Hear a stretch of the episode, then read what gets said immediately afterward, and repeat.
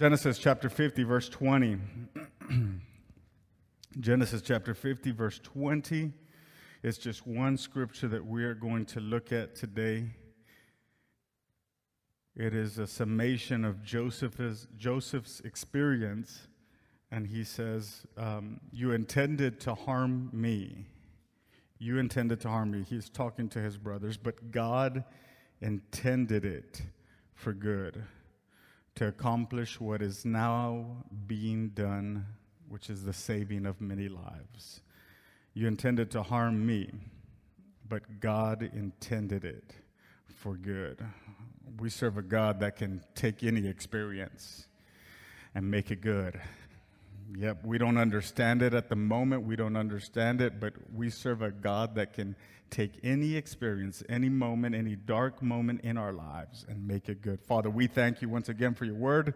Let your word find us. Let your word have weight. Be glorified in our in our midst. In Jesus' name, amen. Please be seated.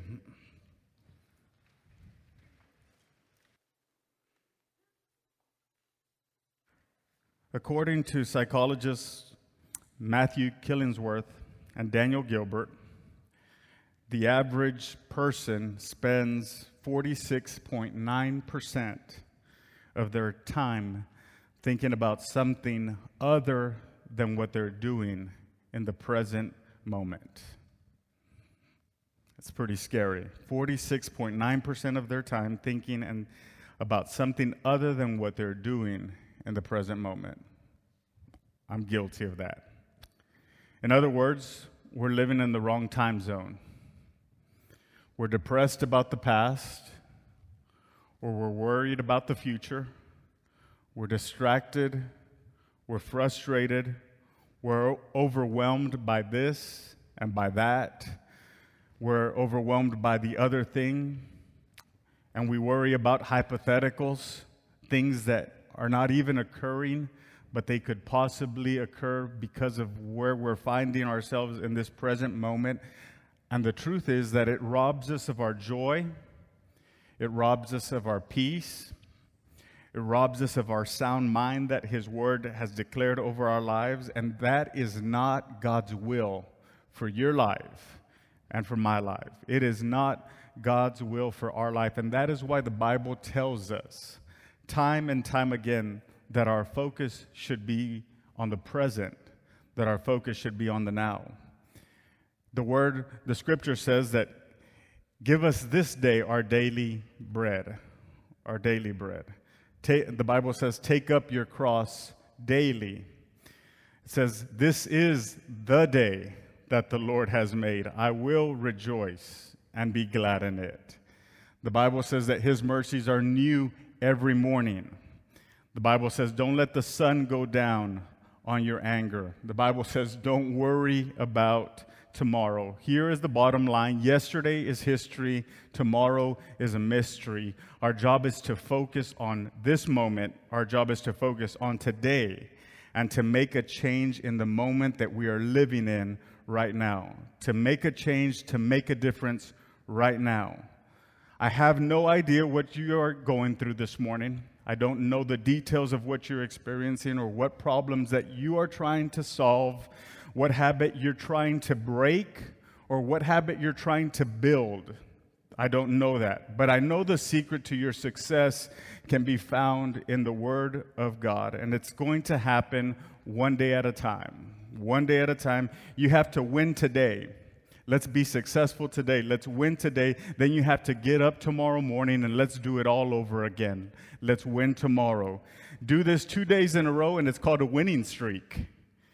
So let me plant a seed of faith right here where you're at. Almost anyone can accomplish almost anything if they work at it long enough, hard enough, and smart enough. You're capable of more than you can imagine. That's right. I'm declaring that over your life that you are capable of more than what you can ask or imagine. Why do I say this? Because the God that we serve can do immeasurably more than what we can imagine. And because He is in us and He is with us, it enables us to be in that same category. That said, 75% of New Year's resolutions fail You ready for this? Within the first month. 75% of New Year's resolutions fell within the first month. Why? Because it is it seems like it's too much of a goal for too much of time. One year's timeline, it's overwhelming, and you feel like quitting even before you start. You know, you start, you know, especially if New Year's Eve is uh, on a Friday and then New Year's Day is on a Saturday, you'll say, I'll start on Monday. I'll start on Monday. It, it feels easier. So here's a question, and we'll keep coming back to it over the next few weeks as I delve into this topic. Pick a habit, any habit, and can you do it for a day? Can you do it for a day? You have to take your life goals and reverse engineer them into daily habits. Daily habits. So here's the good news that the only ceiling to your intimacy with God and the people that you are able to impact in your surrounding, in your neighborhood, is the daily spiritual disciplines that we develop. That is the only ceiling to the intimacy with God. How much time are you investing with God? How much time am I investing with God? How much time are we really devoting to Him? I'm challenging you this morning that we can grow and we can grow collectively with daily decisions of saying, I'm going to choose God. I'm going to choose His Word. I'm going to choose to worship. I'm going to choose to praise. I'm going to choose to have a good attitude. I'm going to choose to smile. I'm not a good billboard for God if I'm always frustrated, if I'm always angry. And they'll say, and, and you're a Christian, but I am a good billboard for God when I am smiling through the storm and I can come to the house of God and lift up my hands uh, when, when all hell is breaking loose, but still know that He is God and He sits on the throne. That, that, that I am able to show and be a good billboard for God. That when I can acknowledge Him and say, I, I don't know why I'm in this, but I know the God that I serve is faithful and He will not let me down. He will not let me down. It may not turn out the way I want it to be, it may not happen when I want it to be, but I do know in whom I have trusted. They trust in chariots, they trust in horses, the Bible says, but us, we will have our memory and our focus on God. If you meet with God every day, if we choose God every day, He's going to show up and He's going to show off. In the science of, I, know I'm throwing some research at you. In the science of cybernetics, there are two kinds of change. Okay, first order changes behavioral, it's doing something more or less. If you're looking at losing weight, it's putting down the fork when the cheesecake comes around. It's eating less, exercising more. Those are steps in that right direction. I'm talking to myself, guys. First order change can facilitate a quick fix, but second order change is what really passes the, the test of time. First order change, behavioral, but second order change is conceptual. It's mind over matter mind over matter. The first creation is mental, it's internal. The second creation is physical, it's external. Everything was once thought of. Follow me where I'm going. Everyone was once a thought, and that included you. The Bible says that before you were formed in the womb of your mother, that He knew you. That includes you. You don't just bear His image, you are His idea. Don't ever let anybody tell you otherwise. Don't ever let anybody tell you different. You are not an accident. You're not a coincidence. You weren't brought here by chance. No, you are you are His idea, you are His workmanship, you are a unique expression of who God is, of His imagination. And to see yourself as anything less is to believe a lie. There has never been, never will be anyone like you, not a testament to you, a testament to the God who created you. And the significance of this, because no one can be you, no one can worship God like you can worship, no one can serve God the way you can serve Him. And we tend to think as habits as external exercises that increase proficiency or perhaps productivity. No, but it's practicing skills and it's practicing skills. Those external habits allow us to see results. However, the greatest benefit of all of this can be found in the internal habits that no one sees. It's your internal monologue. That's right. I said all that to say it's your internal monologue. What are you telling yourself? What are you telling yourself? It's the way you explain your experiences to yourself, what you go through. It's the stories that you tell yourself day in and day out. On average, about 60,000 thoughts cross our minds every single day. 60,000 thoughts. And according to a study done by Cleveland Clinic, 80% of those thoughts are negative. 80% of those thoughts are negative. What are his intentions? What are his intentions? What is that person thinking? What is a doctor going to tell me? All of those thoughts that we go through, the problem is our thinking. The Bible says this that as a man thinketh in his heart, so is he. What are you thinking? What am I thinking? Your thoughts have a psychological and physiological effect on the way we have. Your thoughts have the power to lower your blood pressure, to slow your pulse, and to boost your immunity. And they can do the exact opposite. The battle is won or lost in the mind. It's won or lost in the mind. Either way, the stories you tell yourself are far more important than the situation you find yourself in. I'll say that one more time. The story you tell yourself is far more important than the situation that you find yourself in. That's when and where we change the script. Let's look at it. Genesis 50, 20. So let me set the scene of what's taking place here. When Joseph was a teenager, the Bible says that he had a dream. He had a dream that his brothers would one day bow before him or bow down to him. And this is what happens. He makes the mistake of telling his brothers about his dream, and his brothers fake his death and they sell him away. So they already knew that Joseph was the favorite, el consentido. They already knew this because he had a coat of many colors and it was evident that his father favored him out of his brothers.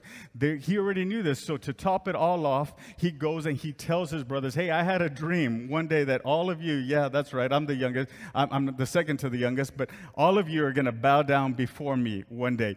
What I learned from this is you have to be careful who you share your dreams with. You have to be careful who you share your dreams with. Not everyone in this world, unfortunately, is for us. Not everyone is rooting for us. Not everyone is cheering us on. Not everyone wants to see us succeed. There are people that the moment you share something with them, they're, they're all conspiring to see how they can bring you down. You have to surround yourself with people who trust you, who believe in you, who are cheering you on, who are rooting you, who are saying, you know what, you can do all things through Christ uh, that strengthen you. have to surround yourself uh, with people that will build you up and say that if any two agree and if they ask anything for the, uh, to the Father that He will answer. You have to surround yourself with people of like-minded faith uh, that can say, you know what, you're struggling, but I'm going to struggle right here with you. While you're praying, I'm going to pray right here with you. Yes, you're believing God for your marriage. You're believing God for your business. You're believing God for your finances. You're believing God for your spiritual development. You're believing God, and I'm going to believe. Yeah, I know, yeah, you've made some mistakes. I've made mistakes also,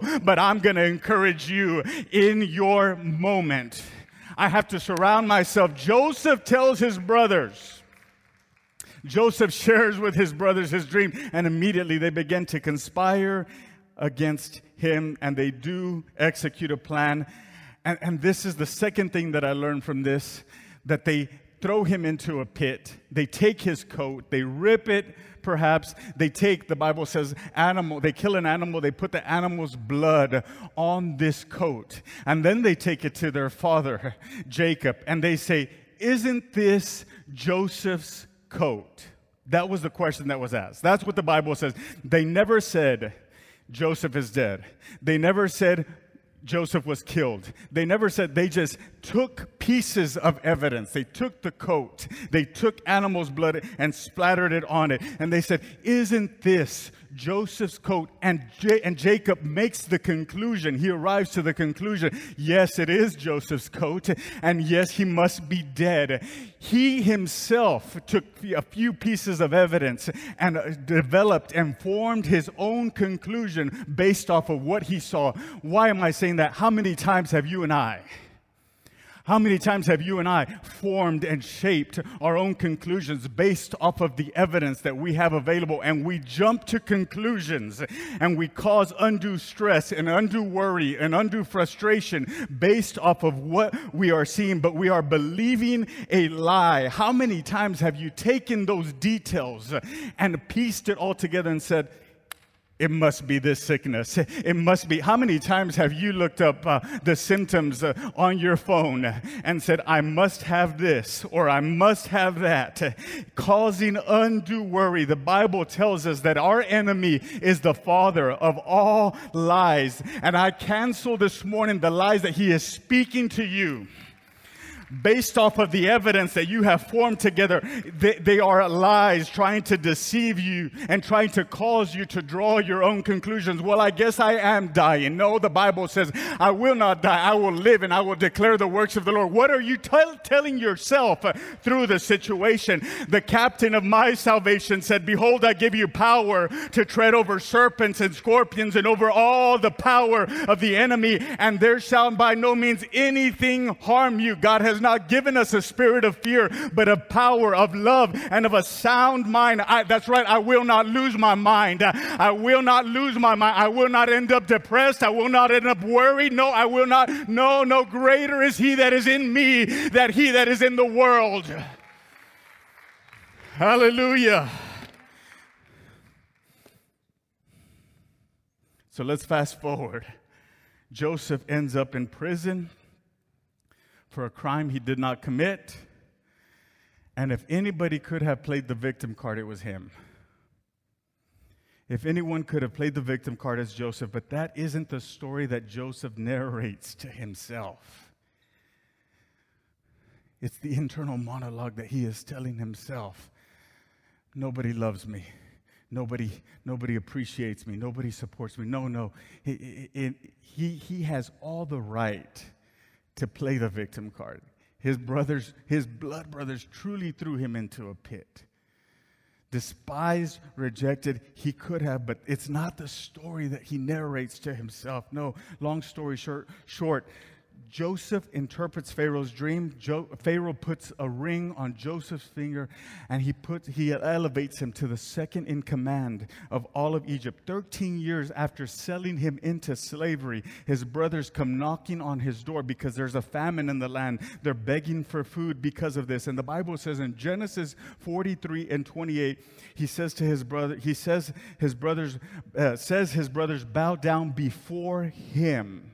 So Genesis 43 and 28 actually is the realization of his dream happening before him. I can only imagine what Joseph thought in that moment, what he felt in that moment, the vision that he had when he was just a teenager, the vision that went off the rails, the vision that took a wrong turn, the vision that seemed so far away, the vision that didn't seem possible. That vision is fulfilled in this moment. I want to encourage someone today keep dreaming. Your vision, may, your dream may have taken turns, your dreams may have gone ups through ups and downs. Keep dreaming. That vision is fulfilled fulfilled and in that moment and in the bible and when the bible says in genesis 50 and 20 it's a t- it's like a time lapse video. You know when, when you can see everything that has occurred in your life he looks back at everything that he's faced he looks back at everything that he's gone through. He's looked at the ups and the downs, all the pain and the suffering, the twists and the turns. And this is what he says after having gone through it all. He tells his brothers, You intended to harm me, but God intended it for good. He's telling himself, Yes, I've gone through heartaches, but God has made it good because if I weren't if I hadn't gone through all of that, I wouldn't be where I'm at today. And if I hadn't gone through all that, I wouldn't be able to provide for my people, for my people, food in the time of need. There could, perhaps could have been someone else that would have said, I'm not going to take care of, of you. But Joseph was there because it was ordained by God, because he, he knows the beginning from the end and he knows everything in between. You intended it for harm, but God made it good. He says, But God, aren't you glad that God inserted himself in your story? Aren't you glad that he inserted himself in your story? That, that everything, God intended it for good to accomplish what is now being done. So, to change the script, you have to do three things. I promise I'll go through very quickly. You have to, number one, you have to know your name. You have to know your name.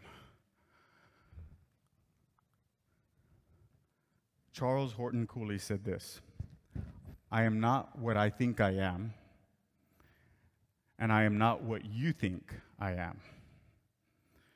I am what I think you think I am. It's a bit of a tongue twister, I know. Our sense of self comes from a lot of different sources. Sometimes it's as simple as someone saying, You're good at this or bad at that. And we shape that. How many times was that spoken to us that shaped who we are? Stopped playing a sport because someone told us something, because I took your concept of me and made it into my identity. I am what I think you think I am. Either way, it's telling other people and it's letting other people narrate your story. It's living your life according to others' expectations and to, what, to where the bar is set by other people for you. So it's critical for us to stop forming ourselves on what people speak into us and, and taking what the scripture speaks into us. What does his word say about me? The book of James compares the Bible to a mirror where I'm able to look at myself and to be able to see, to see my reflection and to discover who we are in the eyes of God. And this is how we know our name. So, looking back at Joseph's story from Genesis, after playing a few mind games with his brothers, and you really can't blame him for doing that, Joseph finally reveals his identity to them. And in Genesis 45 and 3, he says, I am Joseph. He tells his brothers, I am Joseph. We read right past this and say, Of course you're Joseph. But why is this important? It's important because it's something that is often overlooked in this story is that when Pharaoh made Joseph second in command, he didn't just give him a ring, he didn't just give him authority to make decisions, but he also gave him an Egyptian name, Zaphenath Paneah. It would have been easy for Joseph to have gotten caught up in his new role that he forgot who he really was. It would have been easy for Joseph to forget who he was. If you allow it, culture will name you or tame you. Culture will speak to you, it will label you, and it will define you. You have to know who you are, you have to know whose you are, and you need to know your name. You are blessed, you are chosen. You are blameless.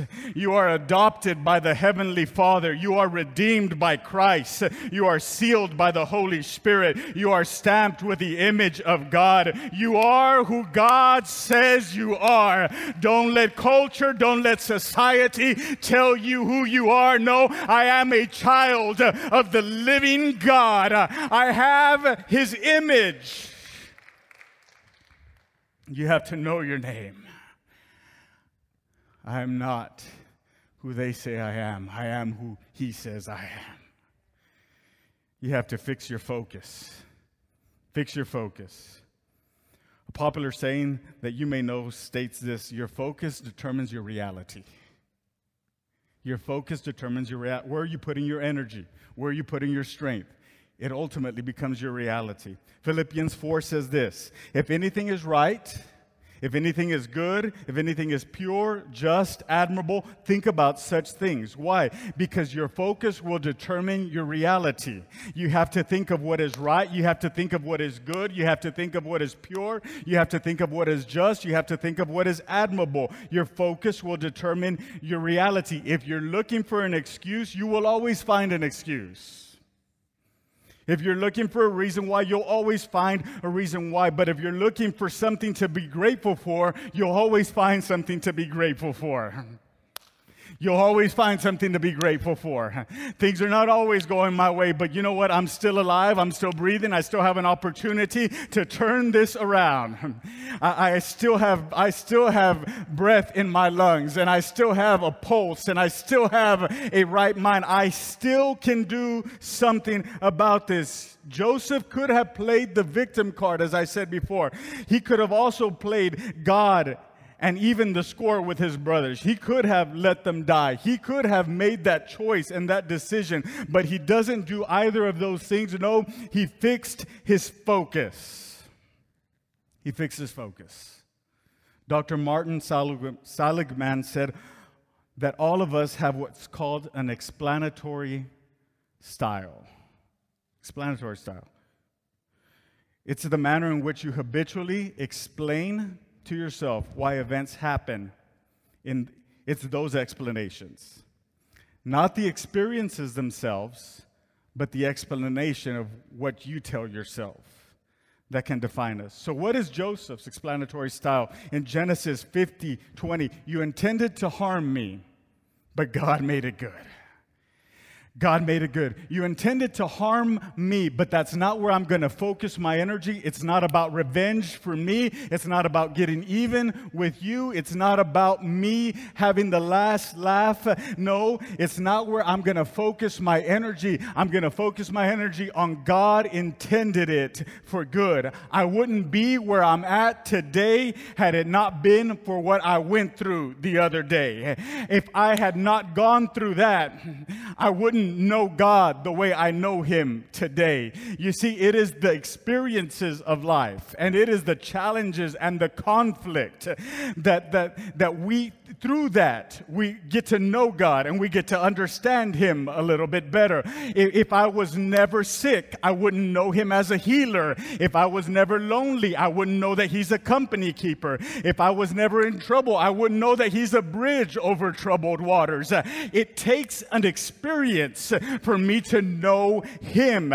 This is where I focus my energy that the God that we serve can take the pain and can take the hurt and can can take the loneliness and can take the rejection and can take the people walking out on us, the tears, and make it something good. Uh, for, I, for the Bible says that all things work together for good for them that love God and that are called according to his purpose. All things, all the tears, all the trials, all the struggle, all things, he takes them all and puts a puzzle together and says, I'm going to make it good. I'm going to take that. I'm going to, David said it this way He said, It was good for me to be afflicted because if I had never been afflicted, I wouldn't know the power of God. If I hadn't gone through that, I wouldn't praise Him the way I praise Him. If I hadn't gone through that, I wouldn't look at Him the way I, but I know after having lived a while and having, after having my back against the wall, I know that He is my quick help in the time of need. I know it because I've lived it. And you know it too. You know that you wouldn't be here today had it not been for His goodness, it had not been for His mercy. It allowed Him, so He fixes His focus. The short answer to that is fixing our focus. To fix our focus is fixing our eyes on Jesus. I love the story of Peter stepping out of the boat. He walks on water. He does the impossible because he has his eyes on Jesus. The moment he takes his eyes off of Jesus, he starts to sink. But while his focus was on him, it's an incredible. Same situation, same setting, but two different outcomes. It matters where your focus is at.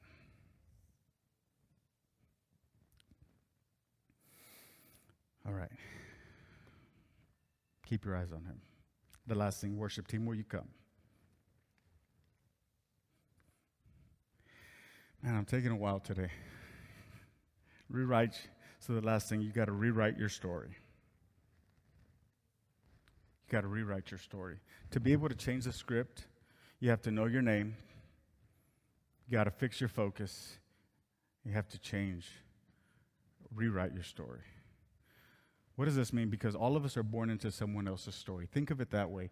You were born into your parents' story. Your parents were born into your grandparents' story. And it goes on and on. Who you are, who we are, is who we were born into. Your last name,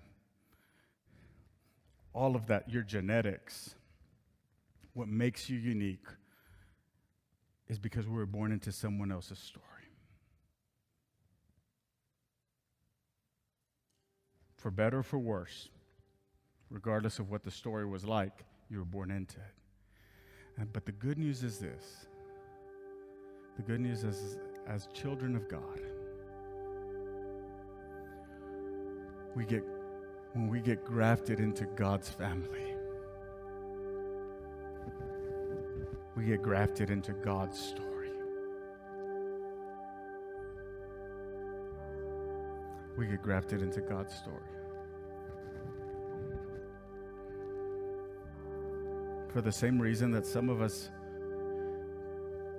can run five miles a day, eat salads, and still have high cholesterol because it runs in our family. Or as my cousin says, is no, nothing runs in my family, everything walks in my family.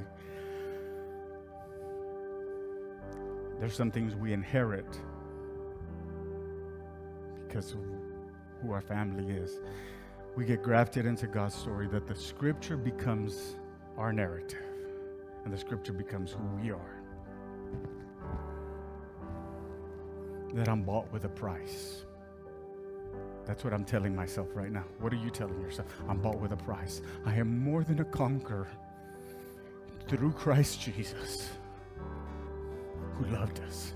For there is nothing that can separate me from the love of God. Height, depth, there is nothing that can separate me from the love of God. When Paul said, I can do all things through Christ, which strengthen me, what he was talking about is the context was he was talking about I know what it's like to have suffered. I know what it's like to have an abundance. I know what it's like to be on the good end of things. I know what it's like to be on the bad end of things. But through that all, he said, I can do all things through Christ that strengthen me. That's, a narr- that's the narrative he's writing. He's telling himself, it doesn't matter what situation I'm in, I can do all things through Christ, which strengthen me. I will bless the Lord at all times. Whether I'm rich, poor, sick, or healthy, I will bless the Lord at all times. His praise will continually be in my mouth. Not if I feel good, not if I feel not if I feel good, not if I feel bad. No, I'm gonna praise him anyway. I, am gonna praise him regardless because he is God. I'm not gonna I'm not gonna depend on my emotions. I'm not gonna depend on my sometimes I do feel tired. Sometimes I do feel depressed. Sometimes I don't want to come to church, but I'm gonna bless his name anyway. Sometimes my arms are tired, but I'm going to lift them anyway. Sometimes my hands hurt, but I'm going to clap because the Bible says, Clap your hands, all ye people, and shout to the Lord with the voice of triumph. It is about me rewriting the story. I will overcome, I will be victorious. I don't know why I'm going through this, but I know, I know that He is God, and my confidence and my trust, my faith is in a God that is greater than my struggle, greater than my challenge, greater than my sickness. My God is greater than what I'm facing right now. My God is greater than what I'll face tomorrow. God is greater still.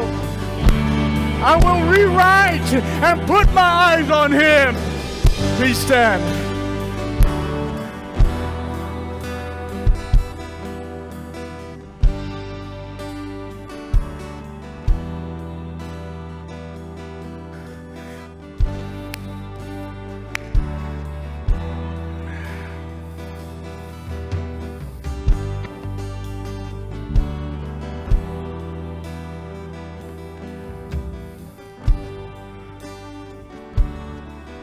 I am who He says I am, and you are who He says you are.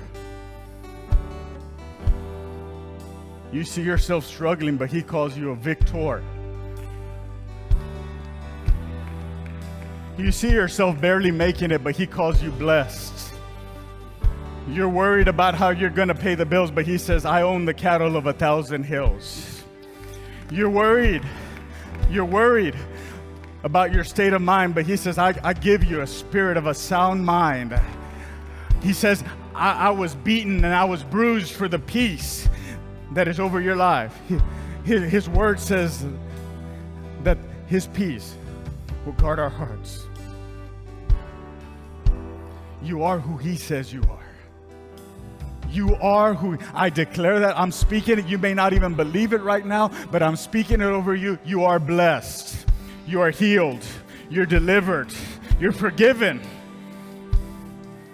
You're free from guilt. You're free from shame. You're free from your past. I declare it right now. Right now, lift your hands. Father, we thank you.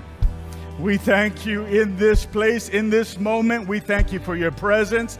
We thank you for your spirit. We thank you for your word that comes to encourage us, that comes to challenge us, to challenge us, that comes to remind us of who we are in you of who we are in you, God. And I'm grateful, God. And right now we just stop and say thank you for the for the good times, but we also say thank you for the bad times. Uh, we, we thank you for the heartache. We thank you for the hurt uh, because it has shaped us into knowing you greater and knowing you deeper and knowing you in a way that we've never known you before. I thank you, God, uh, that you take everything in my life, everything, every good thing, every bad thing, and you make it good. You, you intended it for good. I thank you this morning. I thank you. I thank you. I thank you. With every eye closed, every head bowed, maybe today, maybe today you want to make, you've never had the opportunity to make Jesus your personal Savior. You've never, you've heard Him be referred to as others Savior, but He's never been your Savior. He can be your Savior today. He can be your Savior today. And if you'd like to make a first time decision to follow Jesus and to accept Him with every eye closed, I'm going to invite you to raise your hand right where you're at. Raise it. Raise it high. Let us know. I see you. Let us know in the chat. We'd like to pray with you. So, everyone, please repeat after me Lord, I admit I am a sinner in need of a Savior. I believe you are Jesus, the Son of God, who died for the sins of the world. And I confess you as Lord, Savior, and King of my life. In Jesus' name, amen.